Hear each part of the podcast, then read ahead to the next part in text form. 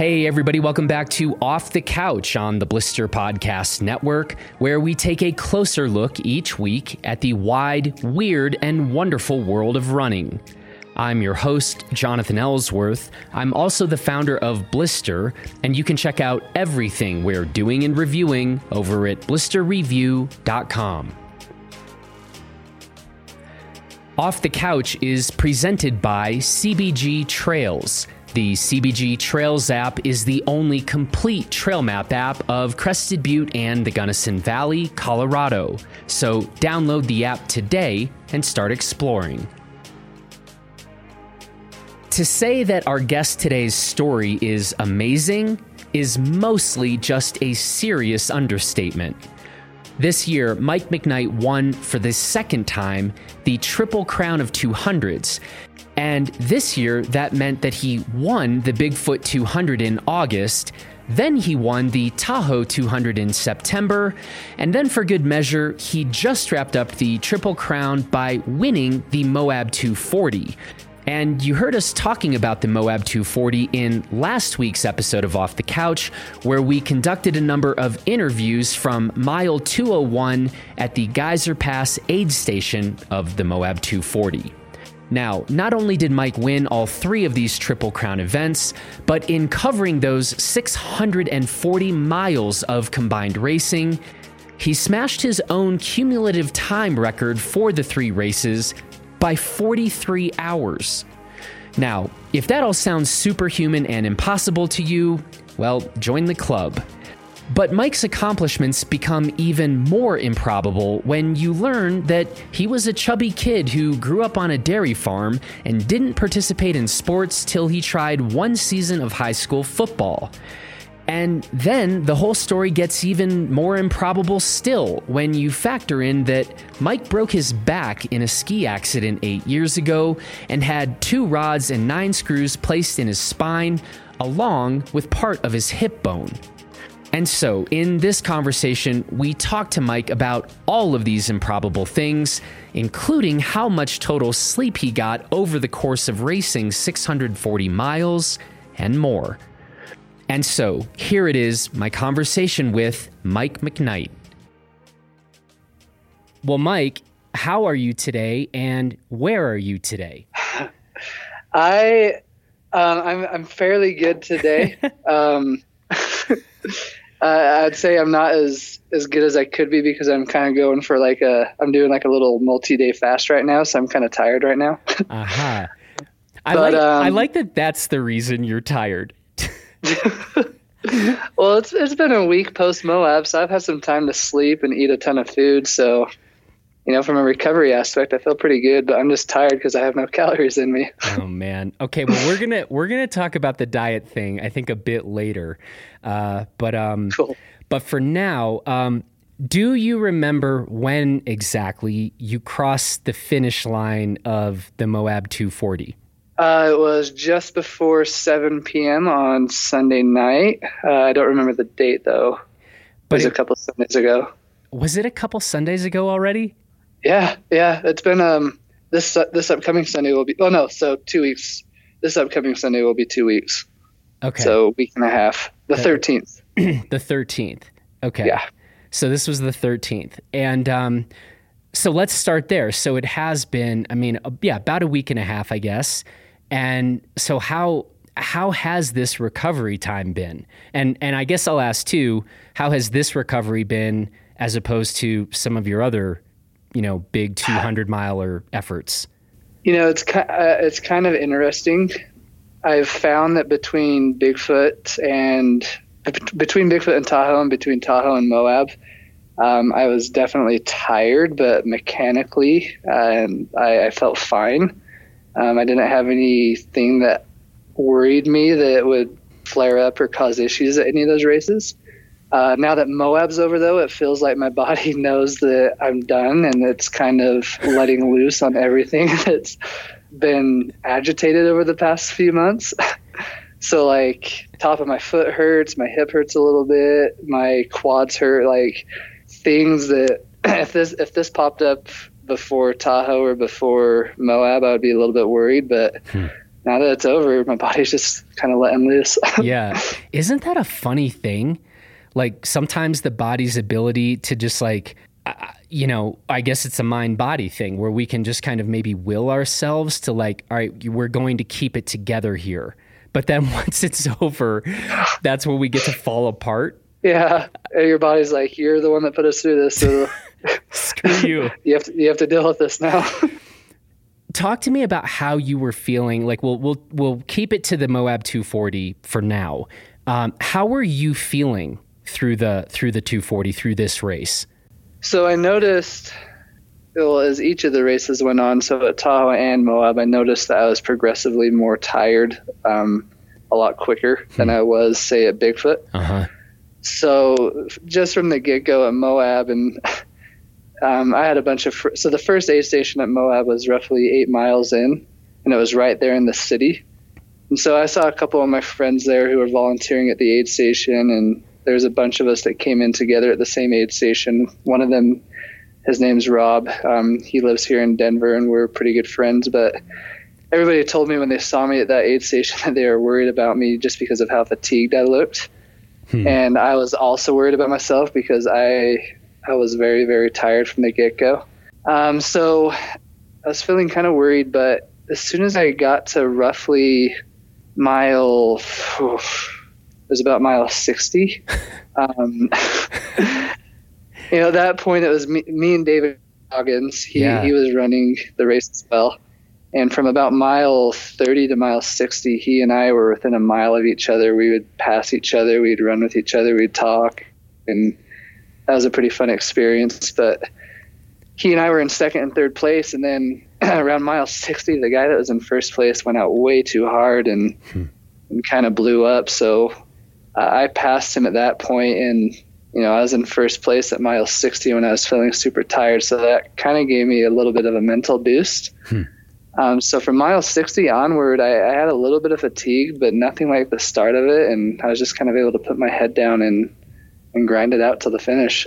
When do you typically like to get into first place in one of these really long races? Like, you like to get there as quickly as possible, or what's your do you or do you care? Um, so my coach, my running coach is Jeff Browning, Mhm. and anybody in the ultra world that follows him knows that his style is very much chill out a little bit and then hunt later. And so he kind of passed that on to me, um, and I did that at Bigfoot and Tahoe, where you know, at Bigfoot, I was in fifth place for a lot of the race, and then I didn't catch first place till roughly 150 miles. And same thing for Tahoe. I was in second place for the majority of it till roughly 150 miles as well, and that's where I passed first.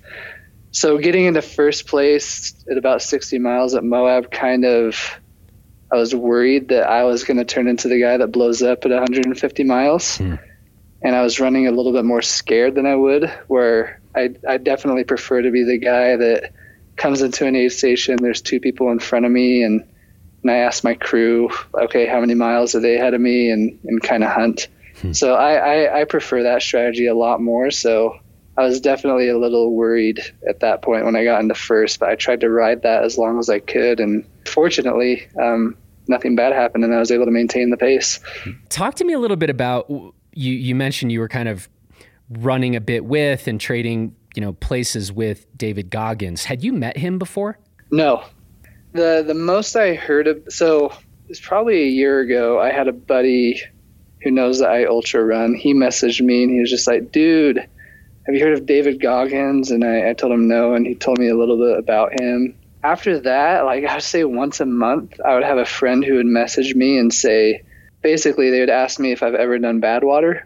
Uh huh. And I would tell them, no, I've never done Badwater. And then I would ask them, have you by chance been reading David Goggins' book? Uh-huh. And Uh huh. and they'd say yeah. So I just learned about him from all my friends who who read his book.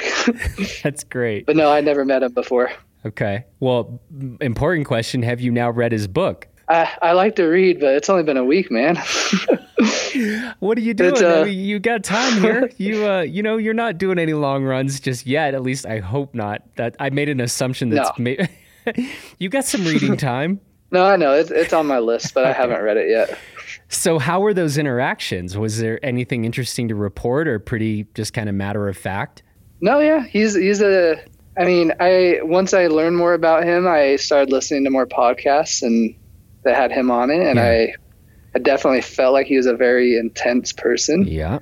But just running with him, like, you know, I, I learned he's very down to earth. He's he's human, just like me, and mm-hmm.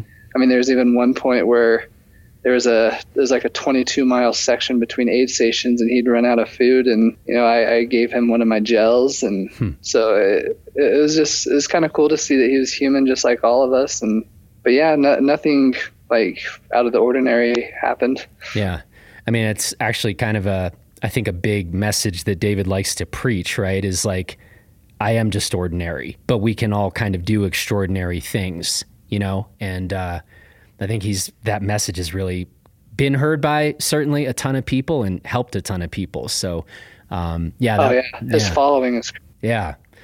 And so another thing that uh, I think you and David shared in common in this race, you both kind of made it uh, off course a little bit. Um, and this was a this was a factor this year, right? Um, we were getting reports yeah. that cows were either knocking over or chomping on a number of the race markers. Personally, I can just tell you that like that would have absolutely blown up any mental game that I had. Like if I have to go run 240 miles, I don't want to hear that I I veered off course. I think I probably would have just sat down and quit. Talk to me a little bit about that. I mean, is this something where you're like, well, that's what it's like running these 200 milers? Like you have to really navigate the course. How how mentally tough was that for you um, or not? So, I mean, historically, that's something that really frustrates me. I try to learn quickly, though, that I have no reason to be frustrated because I'm the one that made the mistake. But it's hard not to get frustrated. But in this particular instance, um, had Moab been the first race of the series, I think I would have been pretty upset. But where it was the third race and I'd won the first two, going into Moab, I kind of had my mind made up that I wanted to go for the win at Moab as well, just to complete the, the series with a sweep. Mm-hmm. So when I got lost um, the couple times that I did, like I, I bounced back pretty quickly and ran. Uh, I think both times I haven't looked at my splits um, closely, but I'm pretty sure both times I picked up the pace. I was going quite a bit faster than what I was going before I got lost. So I kind of use that to, uh, okay, you're lost. You got to get back on track. You got to maintain your lead. You got to get to the finish line before that 60 hour mark. So in this instance, it didn't mentally mess me up too much. Um, the point that I got lost where David Goggins also got lost, yeah. it didn't affect me at all. Um, hmm. The second night when I got lost, I, I, I, was probably lost for two to three hours. The the th- I was pretty frustrated that time because um, we all are required to carry the map downloaded either to our watches or our phones. Yeah. Um, if you download it to your phone, there's an app called the Gaia app, and you can actually pull the map up in airplane mode, and it shows you your location in relation to the course. So if there's ever a part of the course where you can't find flags, you can pull that up and use it to navigate. That second night, um, when we got lost, I pulled my phone out to navigate, and it was so cold in the mountains that my phone just shut off, oh, and no. I couldn't get it to turn back on. So that section, I was super frustrated just because, like, it could have been so easily fixed if my phone didn't do that. So, so yeah, I was pretty frustrated that night. But the first night, I, I was able to correct it and get back on track pretty quickly and easily. So, what did you do that second night? you just wandered around till you lucked out and found the path again? Yeah.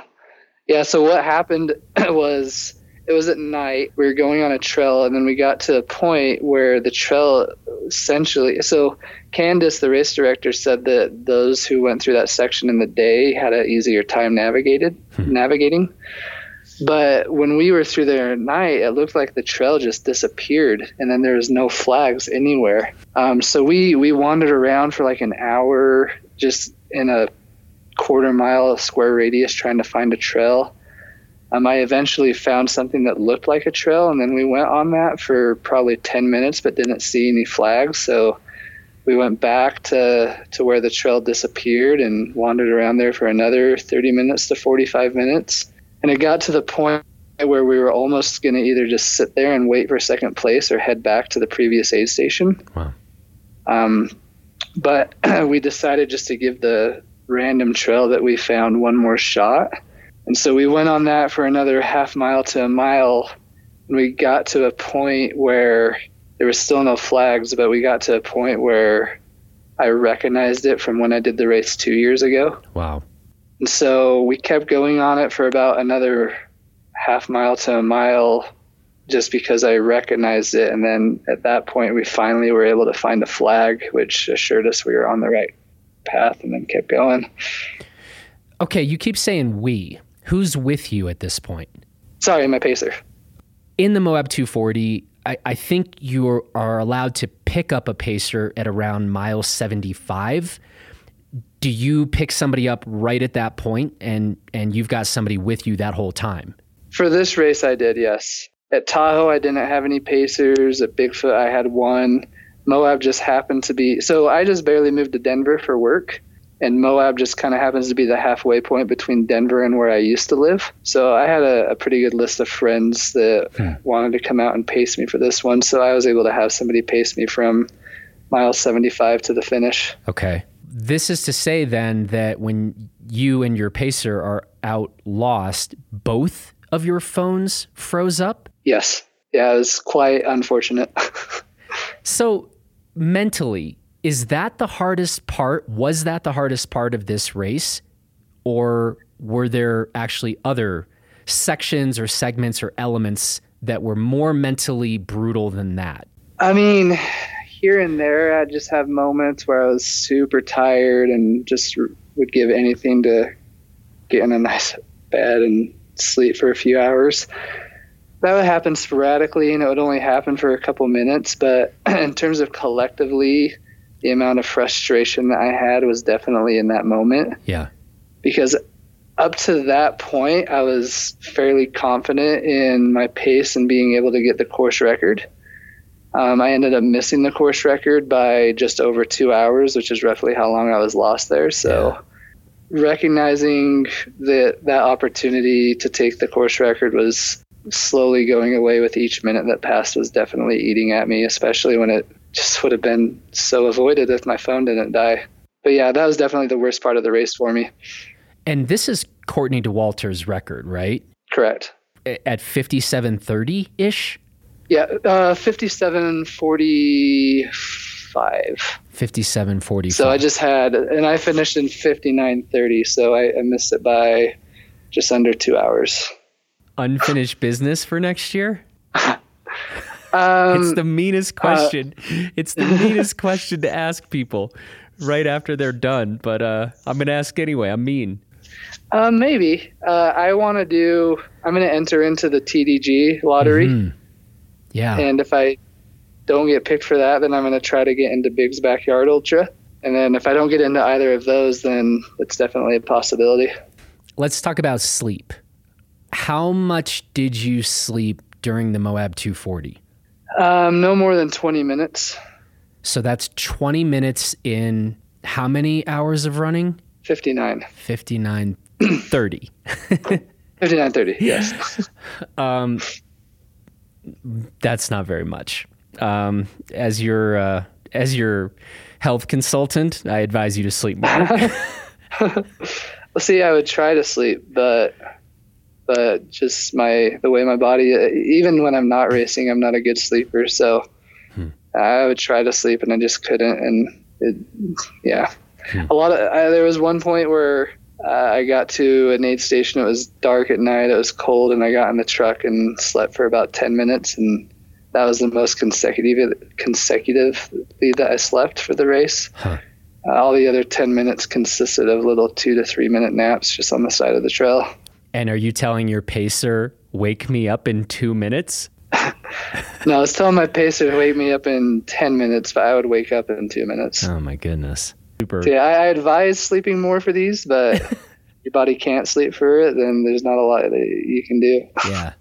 So it's interesting, right? I mean, another question I had was if you were looking to better this remarkable time of yours, it doesn't sound like we can cut out much sleep. That's not going to be where we find the extra time. Not getting lost, that would be that would be a good thing. But what else? Um, as you size this up, where do you think that you could, you know, shave time or or make gains?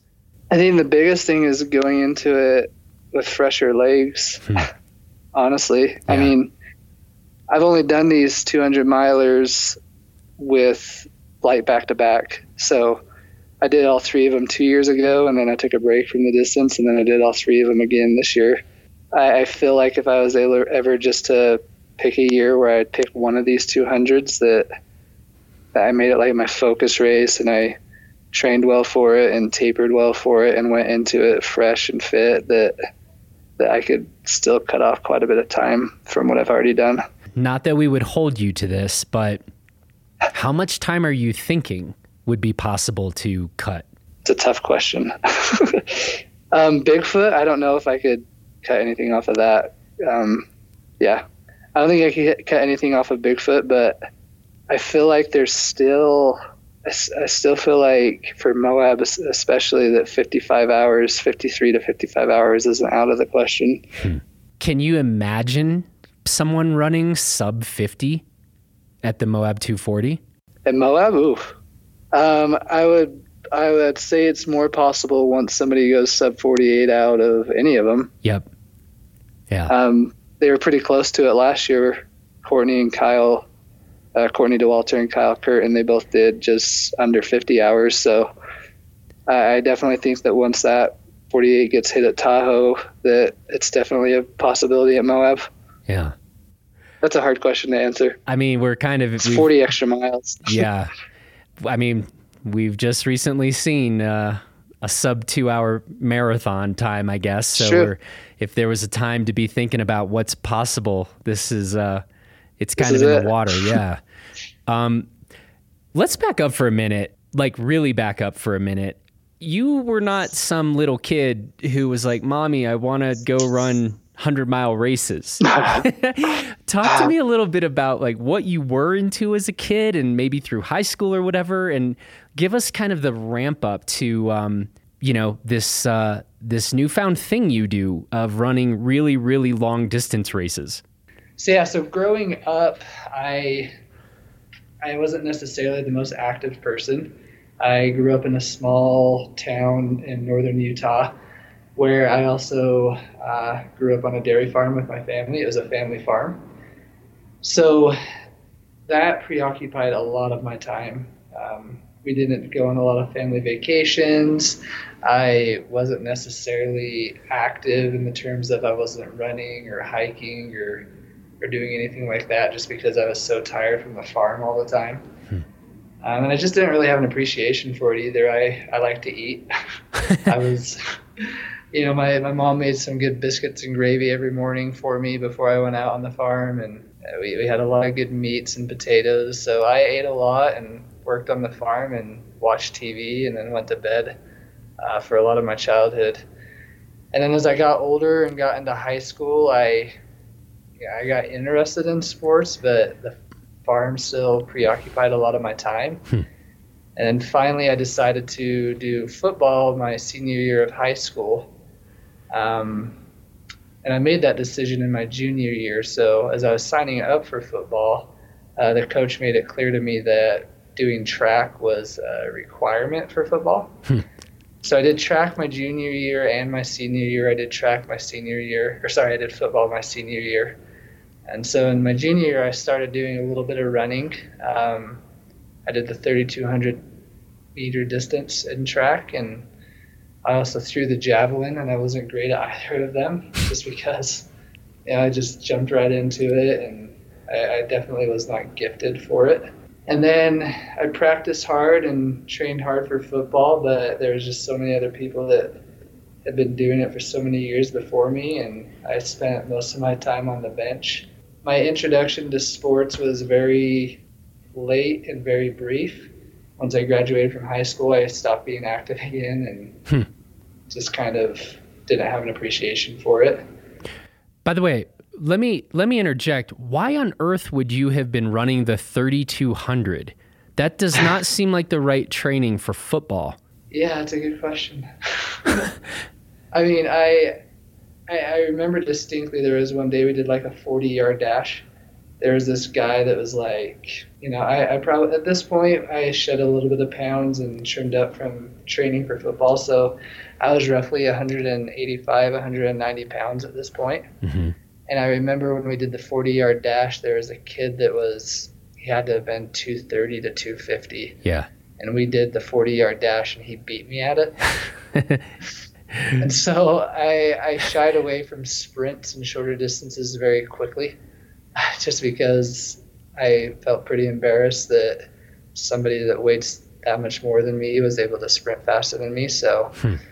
I found the 3,200 meter distance and tried it out, and I was not great at it. I wasn't terrible at it, so I just kind of gravitated towards that distance just because no one else was doing it, I guess.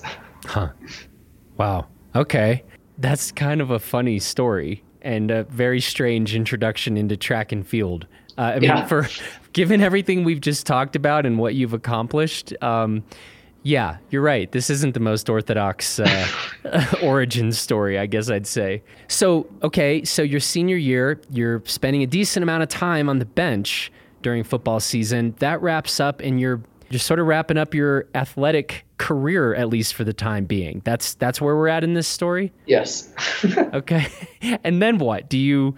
Yeah, so I I stopped doing all that. I went to Alaska for a few months to work um, to make some money, and then I ended up serving a service mission for the church that I'm a part of. Okay. Um, so I did that for a couple years, where I left my family and I went to Toronto, Canada for a couple of years and did some service. And then um, I came back from that. So I was about, I just turned 21 by the time that I came back from that. And I got back, and the plan was to go to college, but by the time I got back, I barely missed the first semester that I could have attended college. So I, I had nothing to do essentially. Uh, I picked up a job, but aside from my job, I, I didn't have anything else so my sister at the time, she she lived in the same area that I did, and she was training for a half marathon that the city threw on later that year, and she just challenged me to sign up and do it and to train with her. So I did that, and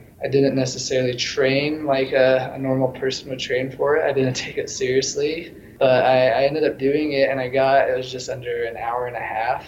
So it was like a 650, 52 pace. Uh huh. I mean, I I was pretty stoked with that considering the amount of time that I trained for it. Yeah. And so it was at that point that I um, kind of started running a little bit more consistently, a little bit more faithfully, just to just because I felt like I could actually be good at this. Um, so I just started running three to five miles a day to stay in shape, and then I eventually decided I wanted to start trying to run fast at the mile distance to try and walk on the track team at Utah State, hmm. the college that I was attending. And then just as I was getting into that, uh, I was in a skiing accident and broke my back, so that kind of put everything on halt. Now, what year is that? This was February of 2012 that I broke my back, and then it was uh, August of 2011 that I ran my first half marathon. Yep. Talk to me about this ski injury. Where were you? What were you doing? So, Logan, Utah, where Utah State University is, there's a ski resort uh, about 30 minutes up a canyon that's uh, just by Utah State. So, I was up at that ski resort with my friends, and uh, you know that that ski resort has been there for a while. So I I, I had been going there a fair amount of times at this point, and I, I would consider myself a fairly decent to advanced skier. There was a, a terrain park there that had a pretty huge tabletop jump, and it was just at the base of a pretty steep descent. And I'd hit the jump multiple times before, but before hitting, you know, I was carving down the mountain like I should be but this particular time, I wanted to try and hit the jump head on without any kind of carving to see how far I could go.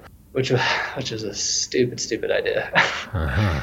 and uh, I did have an outside influence. We met a girl up there, so I was trying to show off. Oh no! yeah. um, so I, I, I went down the hill, just skis pointing forward, no carving at all, and as soon as I got on the jump, I knew I was going way too fast and panicked. And as I launched off, I was leaning back because I was trying to fall down before launching off. Yep. So I launched off leaning backwards, and it was a completely icy day. There was no powder whatsoever. So I launched off leaning backwards and landed flat on my back, and it felt as if I landed on straight concrete because of how icy it was, and shattered my L1 vertebrae. Did you immediately? Is this one of those where it's searing pain right away or didn't actually feel that bad upon impact? Like, what was this like? Uh, it, was instantly sharp and fiery. Yeah. As, as, soon as I hit the ground, I knew I did something. Yeah. And I was terrified that I did something that was going to paralyze me. Yeah. So, in retrospect, this was a stupid, stupid thing that I did. But in the moment, I was so panicked that I paralyzed myself that, you know, I landed and I slid a few feet. And as soon as I stopped sliding, I got up on my knees and hands and, and crawled a couple feet just to make sure that I could still move. And I just laid down on the side of my body and was just screaming in pain. ah, okay. So I'm guessing it was a pretty straight trip to the hospital. Yeah, yeah. I had a friend that skied down to the bottom of the where the ski patrol was, and they came up and skied me down on those uh, toboggan. Is that yep. what they're called? Yep. Yeah, I got to ride down to the bottom on the toboggan, and by the time I got down there, there was an ambulance up there, and rode the ambulance. T- oh, this is this is another funny little side note, but the clothes that I were in, the clothes that I was wearing were newer ski clothes that I had just purchased and the the people in the ambulance were getting ready to cut my pants off, and I just begged and pleaded with them to not cut my pants off because I just barely bought them. Uh-huh. and they actually listened to me. Huh.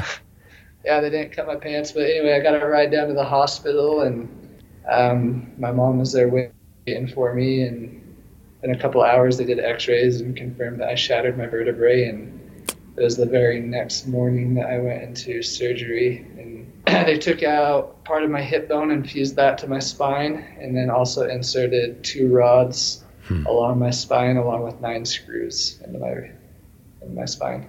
Wow. So then they also gave you some news, right? Um, about this running career of yours that you were kind of just trying to get going, or right? I mean, especially at this time, and talking about just seeing what you could do in the mile. Right. So I remember it was like three weeks before I broke my back. I decided to go bust a mile to see how fast I could do it, and I did it in 4:54. My God, dude. Which, I mean, yeah, I was super stoked that I was able to break five, but I knew that to be able to perform on a college track team, that I'd have to really decrease that time. Yeah.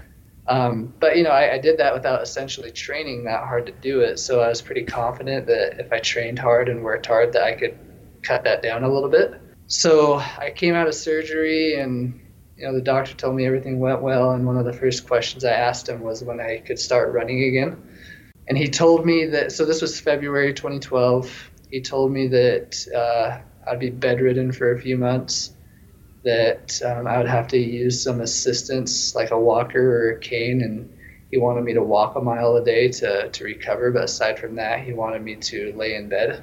Hmm. He told me by August, if I was lucky, I could start swimming a little bit and do some low exercise, or sorry, low impact exercise. And then he said if everything went well, if my recovery went well, I'd be able to start running again a year from surgery. Um, yeah, but that that's not how it happened. how did it happen? So I dropped out of college. Well, I incompleted my classes for that semester uh, which means that my teachers let me just kind of put everything on hold and we went about planning um, that I would start college again exactly a year from then. So we incompleted my classes. I, I just started a job like a week before this. So when they heard I'd be bedridden for a long time, I ended up losing that job. So yeah, I, I dropped out. I moved home, lived in my parents' house, and for the first few days, I, I did my exercise, the walk a mile a day with my walker, and it was painful, and I was super bitter, just because you know I, I feel like it would be hard not to be bitter at this point, um, at least for a couple of days. Yeah. But in retrospect, I as I think about it, I, I always had the mind of an ultra runner because very early on, like less than a week after my surgery, I started kind of trying to push my limits a little bit.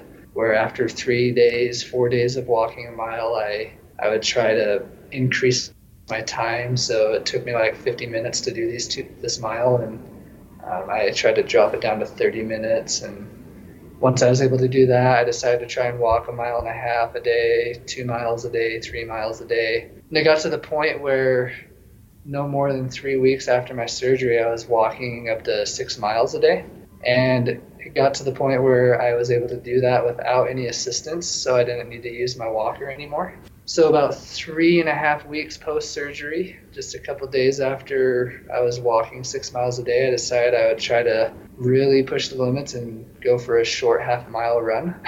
and I also I had to wear one of those torso body braces, those ones that they make and design specifically to the frame of your body. It's like a it's like a plastic almost. But yeah, so I, I ran half a mile with that brace on, and it was super uncomfortable, but I kept doing it and got to the point where I was running a mile or two a day. And then eventually, six weeks post surgery, uh, I had signed up and ran a, a local 10K. Now, were your surgeons telling you like the reason you don't want to be running right now is because you may mess up the surgery or just the healing process?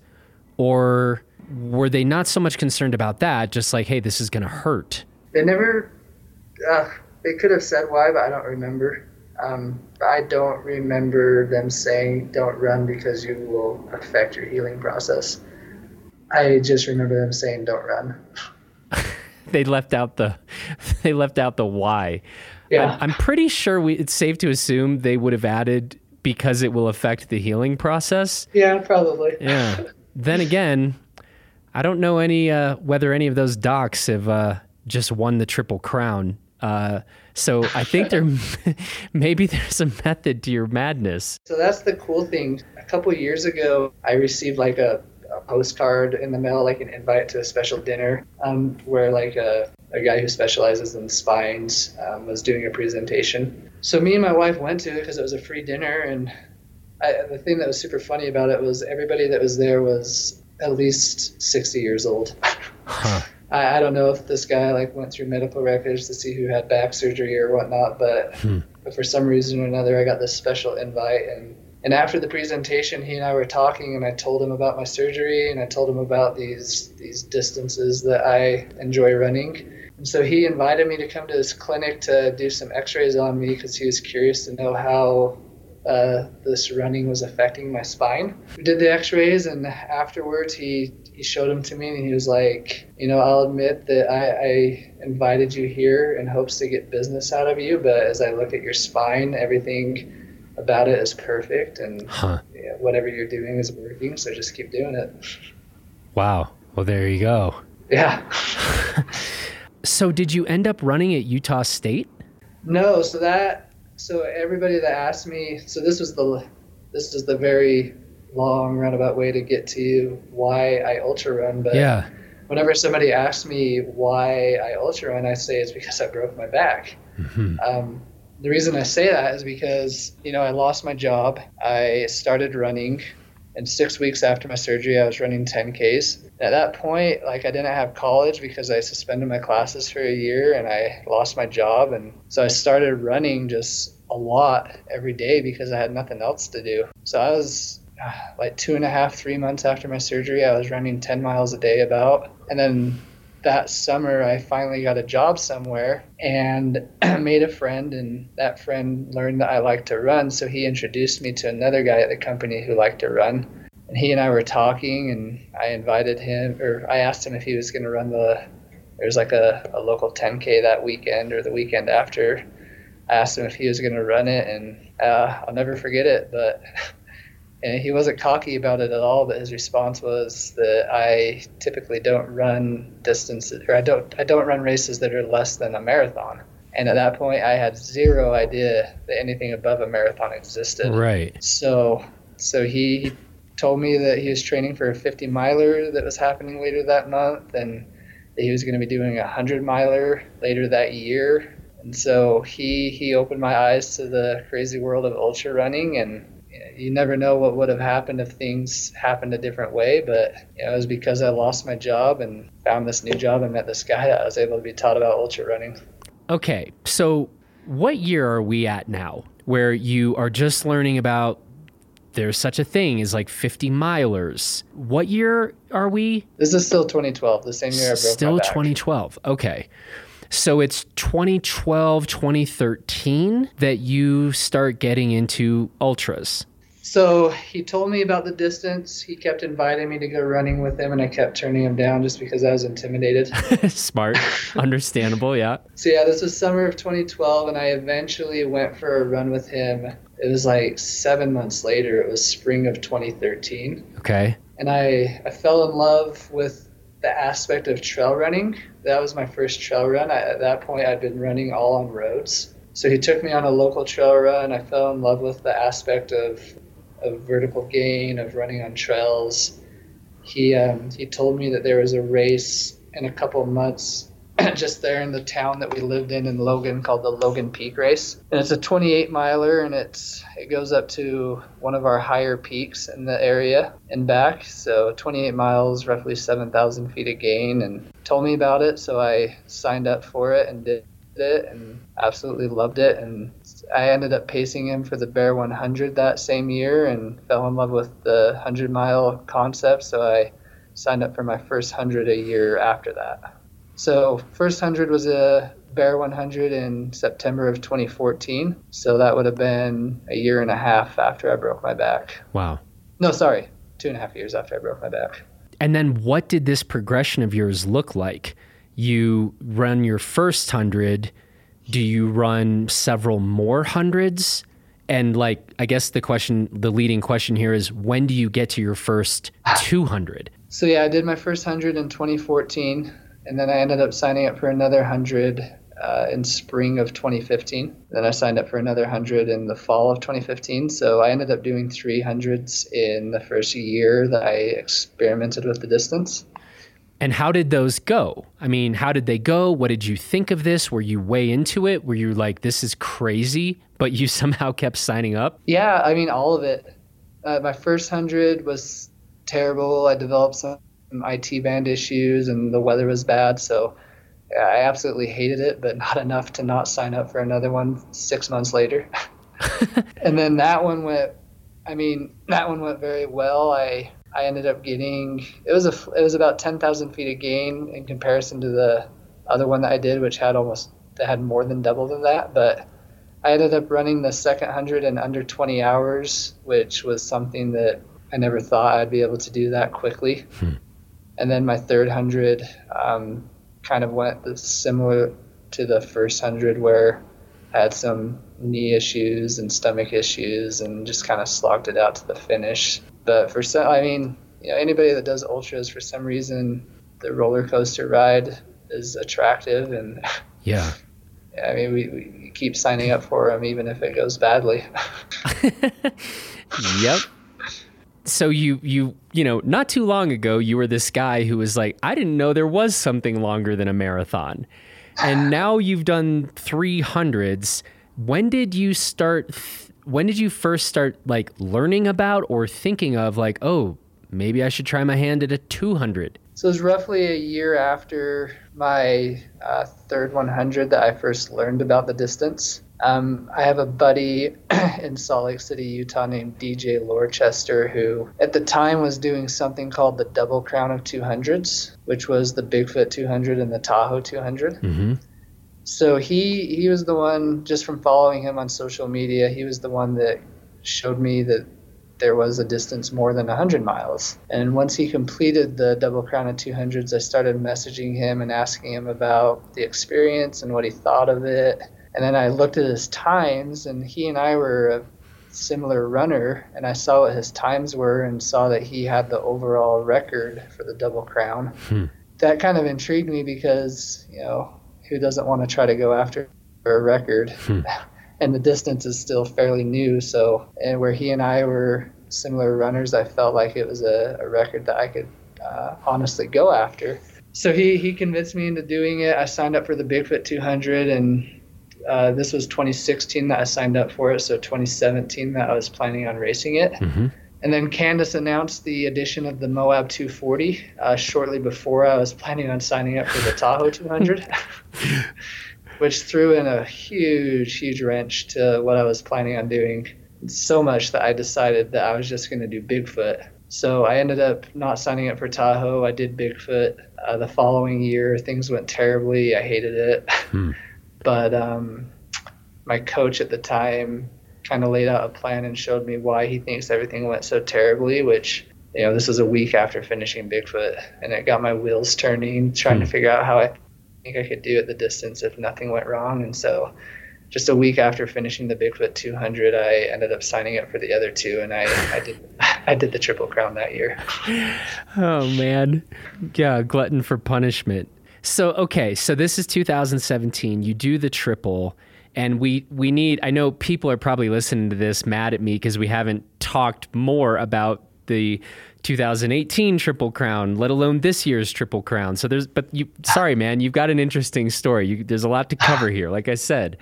So talk about then, maybe briefly, how did the the next two legs go in 2017, the Tahoe and Moab 240? So the Tahoe 200 and Moab 240 went just as terrible as the Bigfoot 200. Sweet, but in completely different ways. Um, at Bigfoot, I had a lot of digestive issues where I was puking for the first hundred miles, couldn't hold anything down. Um, at Tahoe and Moab, I did not have digestive issues, so the the ideas and tips that my coach gave me helped out because it was strictly digestive tips. But at Tahoe, I started to develop IT band issues at mile 60, and I walked for 60 miles. Like I walked from 60 to 120 I technically dropped at that aid station.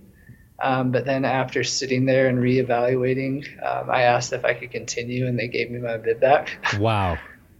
so from mile 120 to 170, I I was feeling a little bit better. The ibuprofen was kicking in, and I was able to run a little bit. And then it came back, and mile 175 to the finish, I ended up walking it all again.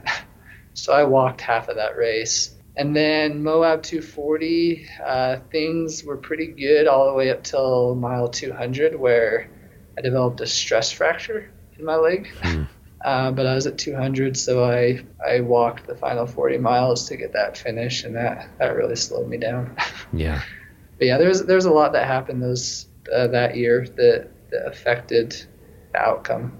Maybe you wise up and for 2018 you're like maybe i'm not going to do that triple crown what remind me you talked about this at the start of the conversation but what was your 2018 about um just just resetting a little bit trying to think i I, I did the bear 100 which was the local 100 miler where i was from um, i really wanted to improve my time on that and i mean I, I didn't really have any like big big races that that i was aiming for, thinking about. I just wanted to have a year where I just signed up for the local races and enjoyed myself. I mean, you can answer this not from how you were thinking about this at the time, but how do you think about this now? The 100 miler the 100 mile distance versus these 200 and 240 mile distances.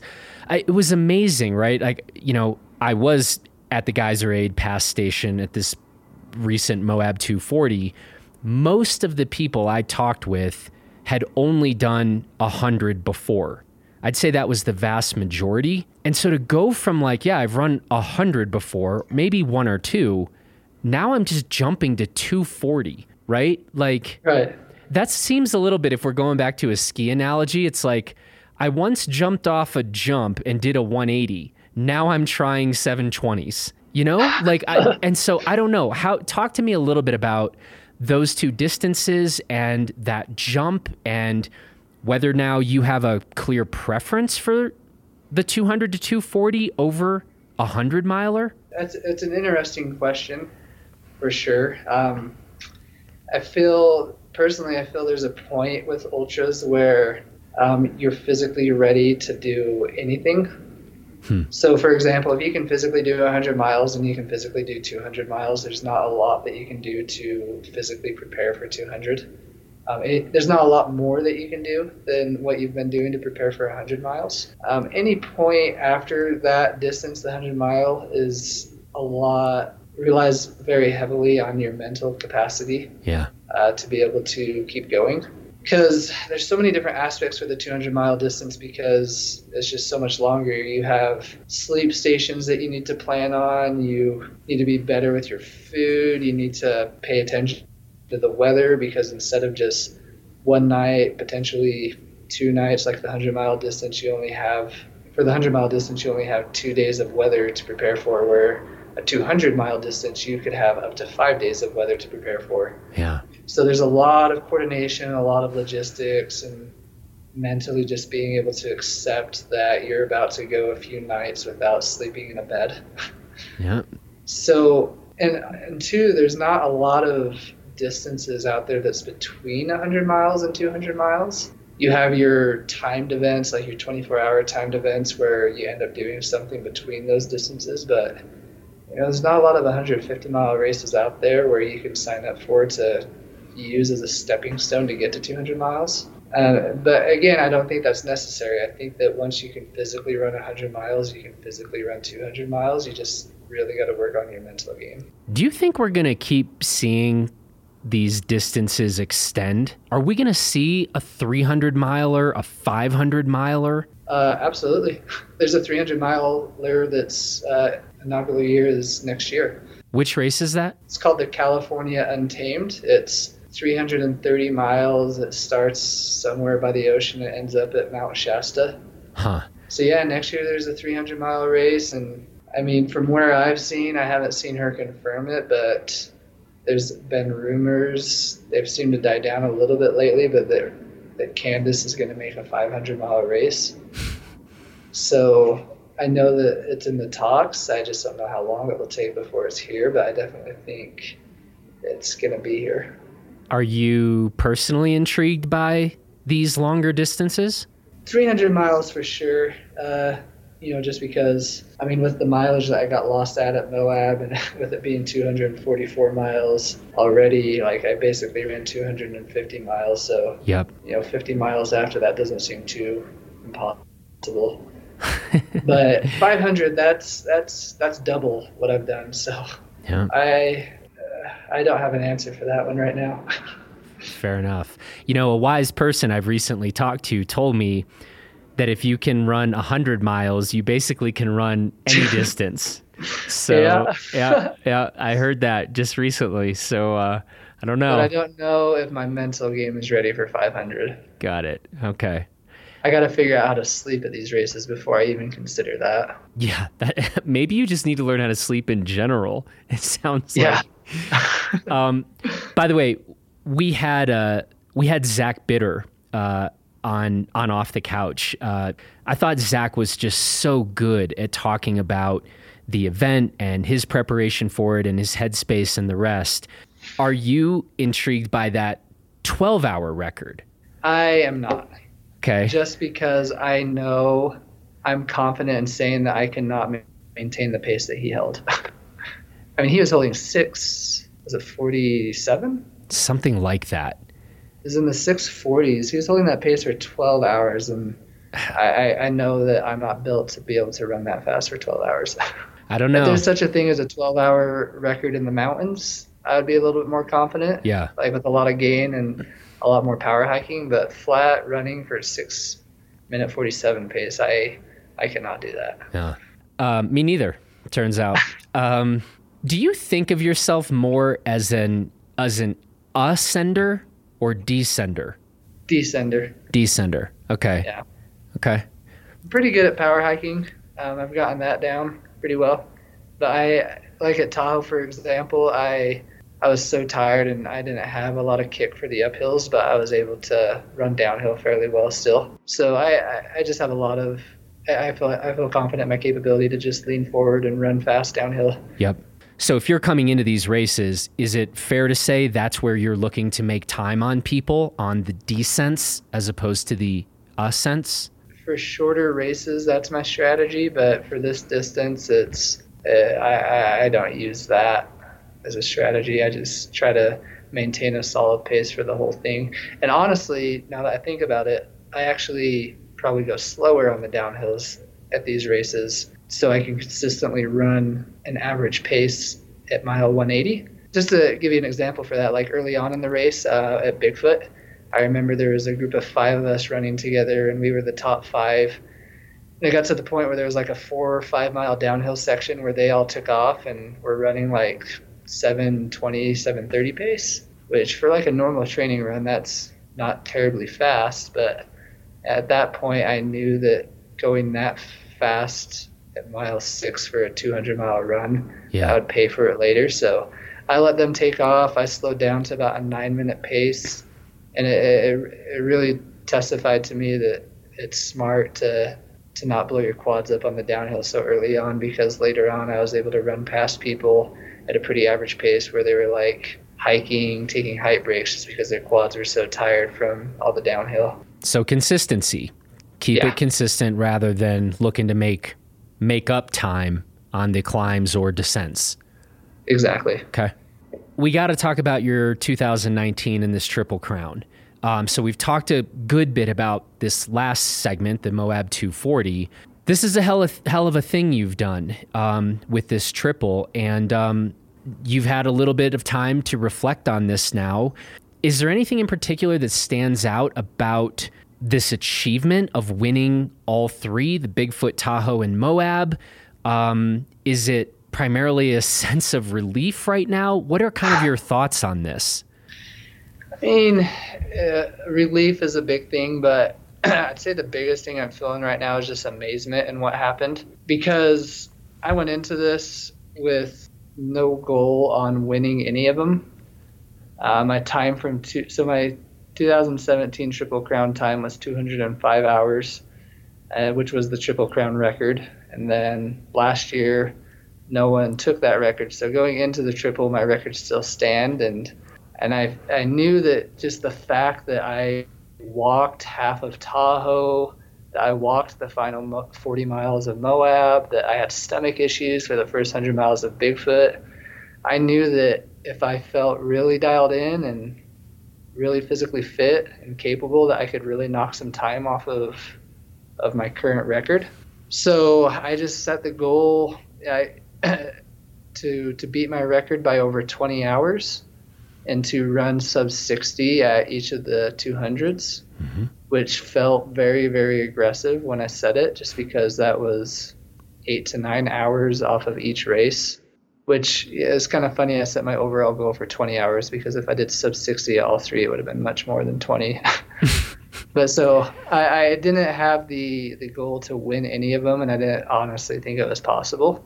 So just the fact that I was able to surprise myself and get a win and a course record at Bigfoot, and then the same at Tahoe just really caught me off guard. And yeah, I went into Moab with the goal of winning that, like I said earlier, so yeah. I could just get the sweep. But just to be able to sit here and realize that that actually happened when I wasn't even planning on it is just something that I'm super grateful for and amazed at, and just gives me a little bit more confidence in, in, in myself we always say that, um, you know, I interview a ton of skiers and snowboarders and athletes in all different walks. I think cons- consistently runners are like the most self deprecating and humble. So I guess I have to press you on this. You really didn't think you were going to win any of these races coming into them? No. Why did you not think, given the success of Bigfoot and Tahoe, I know you said your goal was to win Moab, right? But you weren't like, yeah, I got this. Is that is that a fair characterization coming into Moab? Oh yeah. Yeah. because even if I was confident in my ability to win at that point, I still had the nagging factor that I am tired from the first two. Yeah. And it's 240 miles. So just because Bigfoot and Tahoe went so perfectly for me, like that's not to say that that I pull a hip or I don't know. Yeah. I, it's not to say that anything bad aside from fatigue would happen at Moab just because you can't predict that. So so I, I, had the thought that I had 410 miles on my legs uh, within a month, and uh, anything could happen at Moab. So I, I, I was probably least confident in my capability of winning at Moab than the other two. And then it sounds like you were not preparing for a big crown defense for next year. So it, uh, it's maybe too small of a sample size, but are you starting to get into like every other year? is this i'm sensing a pattern but it's like i said a small sample size. Well you know there's rumors that there's going to be a grand slam of 200s eventually that she'll add a fourth one a part of the series. Yeah.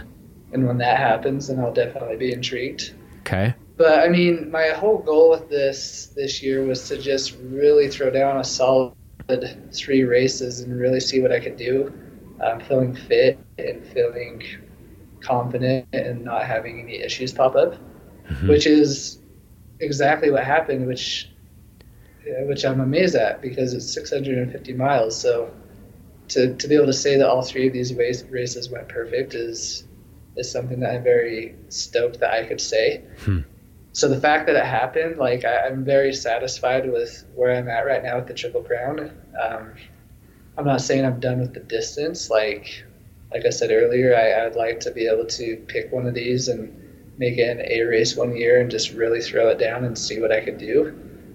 But in terms of doing all of them in one year, I, I really I don't feel the need to do that anymore until there's a fourth one. You mentioned at the very start of this conversation that you were feeling pretty tired because you're not exactly eating a lot right now.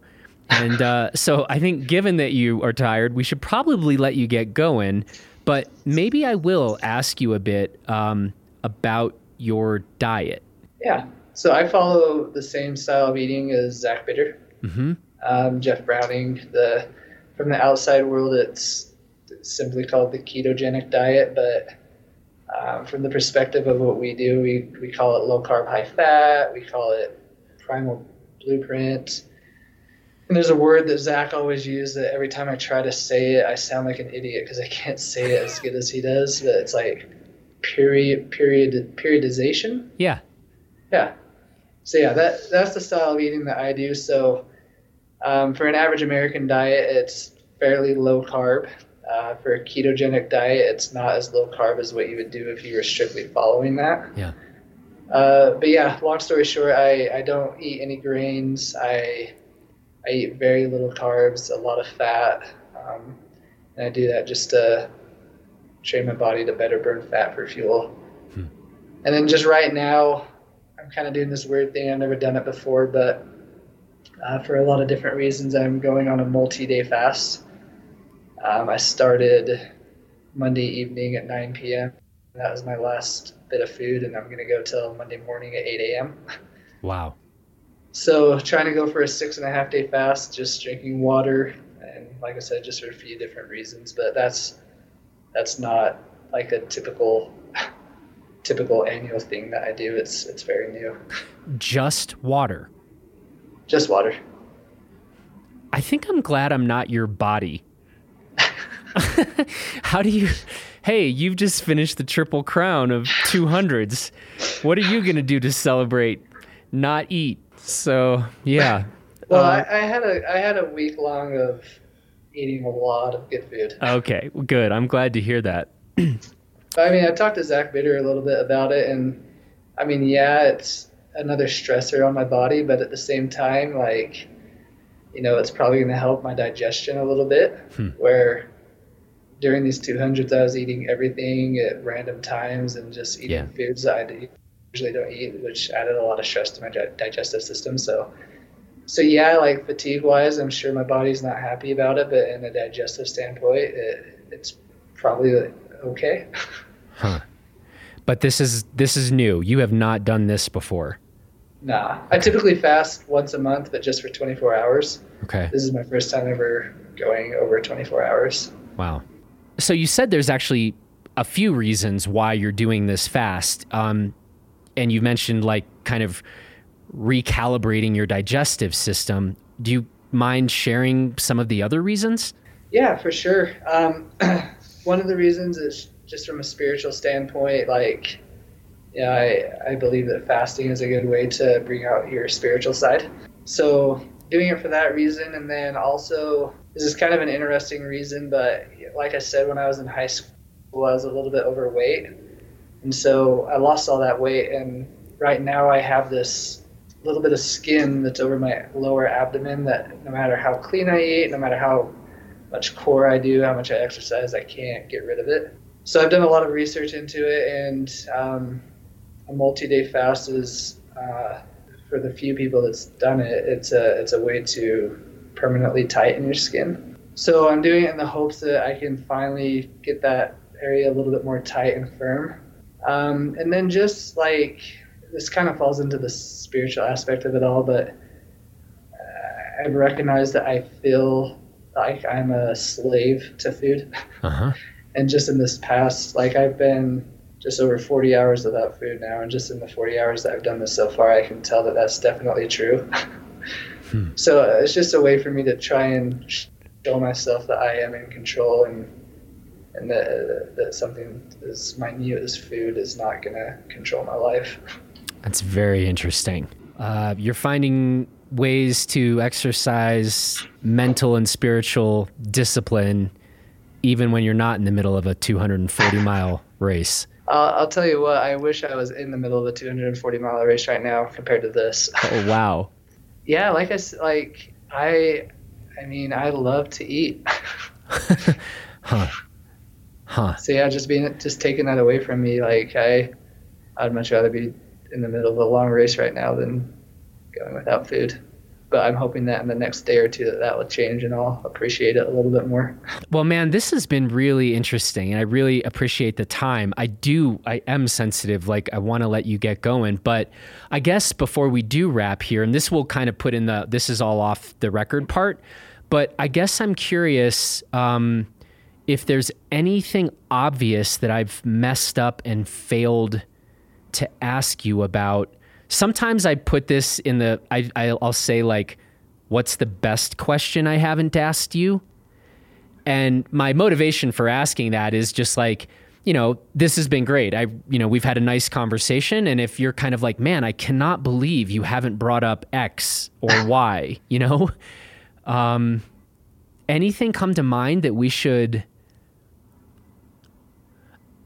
I mean, I know we could have drilled down on details of Bigfoot and Tahoe, and there's probably people who will be like, why didn't you do more of that? But um, so I'm I'm happy to, but I don't know from your point of view.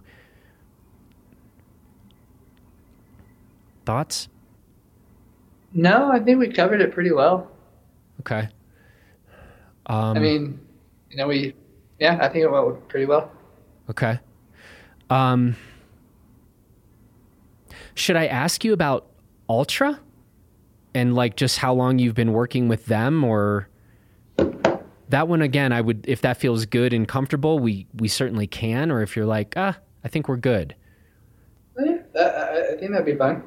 Okay. Um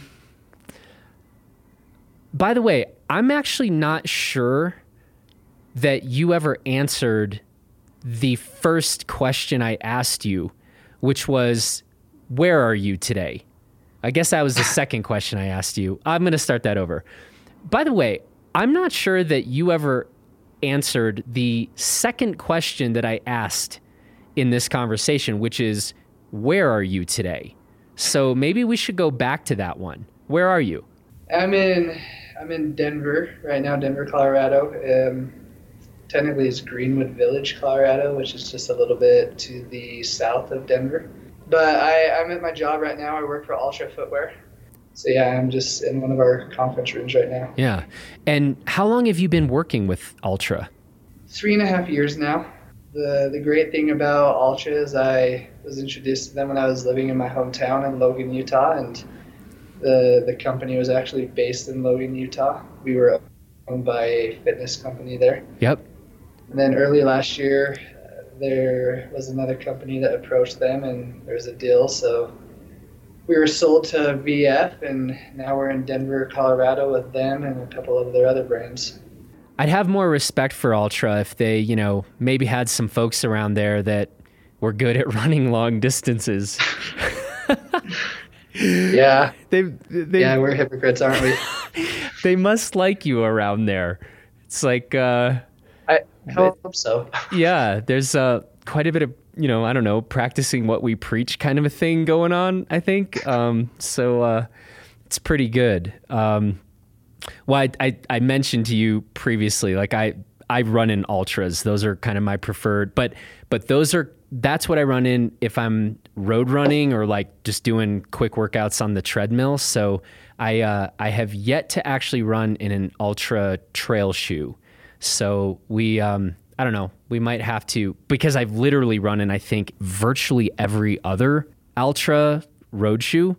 So um, I don't know. We might have to look into this a bit, but uh, now that uh, now that I have reason to believe that they're decent for running, you know, 240 miles, they might they might do okay on my five to six mile runs. Oh yeah, they're great for that. I'll have to get you in some. um, well, Mike, this has really been fun. Um, I really appreciate the time and getting a chance to uh, talk more, uh, you know, learn more about your story and talk with you about um, this remarkable 2019 that you've had and uh, pretty remarkable life you've had too. Thank you. um, and uh, let's see, you said, first of all, you're in the middle of this fast. I'm going to wish you, you know, best of wishes uh, for this next week, you know, the rest of this week ahead of you till Monday. Um, and then you mentioned a couple races that you either, I don't know if you're committed to these or just kind of have your eye on them. Yeah, yeah. So I, um, the goal is in February. I'm going to enter the lottery for TDG, yep. Tor des Géants, yep. which is a 200 mile race in Italy, and it has essentially double the amount of elevation gain as Bigfoot. Yeah. So my eyes are set on that, hoping I'll get into that. And if I don't get into that, then I'm going to try to figure out how to get into Big's Backyard Ultra. Yep. Which just took place a couple days ago. Uh, I'll put in a plug for her, Maggie Guterl. You should interview her next. Okay. Yeah. She's the, she's the winner of Bigs, and she's she's amazing. Um, so yeah, if I don't get into Tor des Géants or Bigs, then I kind of I'm gonna have to really look into the race schedule and see what sticks out to me. Interesting. Well, you've certainly earned a bit of a break, and uh, I'll be eager to see what uh, which event we end up finding you participating in next. But yeah, it's uh, like I said, um, it's a remarkable thing you've done here, and and that you've done three times. Uh, so uh, you know, in our last podcast conversation for Off the Couch, we got to interview kind of in brief a number of different people who were running the Moab 240 and working the event and concerned family members and the rest. But uh, I was like, I really want to actually talk to somebody else, uh, a guy named Mike. And so uh, I'm, I'm appreciate you taking the time and glad we can make this happen. Oh yeah, I appreciate you reaching out. It's been fun talking about it. Well, cool. Well, all right, man. You take care, and uh, we'll talk to you again soon. Okay, thanks. You too. That's it for this edition of Off the Couch. Thanks to Mike for the conversation. Thanks to Jared Farley for producing this episode. And thanks to you for listening. If you enjoyed this episode, we'd encourage you to subscribe to Off the Couch for free. Check out all the other episodes, tell your friends about the show, and leave us a nice little rating in iTunes.